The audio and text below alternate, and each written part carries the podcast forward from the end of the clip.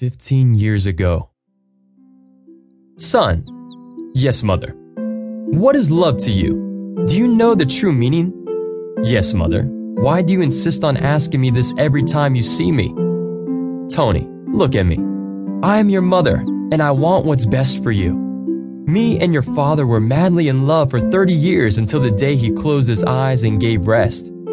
He loved me unconditionally to the point where there was nothing he wouldn't do for me, and I was the same with him. We had respect for one another.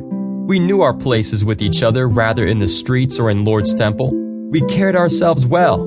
We had a sense of respect for the well being of those around us. Mother, I know this.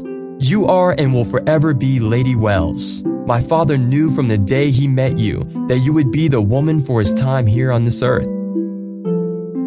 She takes him by the hand and softly caresses it in her own and says, I'm afraid there's a slight chance you may miss out on your true love and never have the opportunity to experience what me and your father encountered. Mother, that's not going to happen. Trust me. Tony, I don't know how long I have on this earth, but before I leave, I want to make sure everything is the way your father would have liked it to be. You have to understand, there is a lot at stake here. You have been chosen to serve as the senior pastor, and within the next few months, you'll be asked to take your position. Wells Temple is greatly depending upon you to take us to the next level. Son, you will need a great woman that will help you lead and not just stand back and watch. Don't make a mistake that will cause harm to both you and this ministry.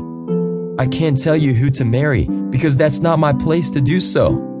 But know this if you find a woman and her beauty lies only within her outer parts, then she's not the one.